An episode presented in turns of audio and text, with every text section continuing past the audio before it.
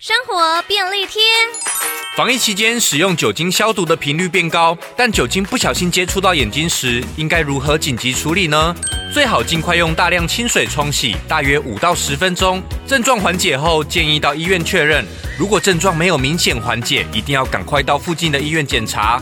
另外冲洗眼睛用一般水龙头的清水就可以了因为最重要的是争取时间赶快把有害物质冲掉以免造成更严重的后果哦。